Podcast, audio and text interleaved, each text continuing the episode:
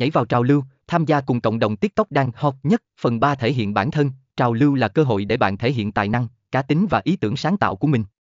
Kết nối cộng đồng, bạn sẽ được kết nối với hàng triệu người dùng khác tham gia vào cùng một trào lưu. Điều này tạo ra một cộng đồng đa dạng và phong phú.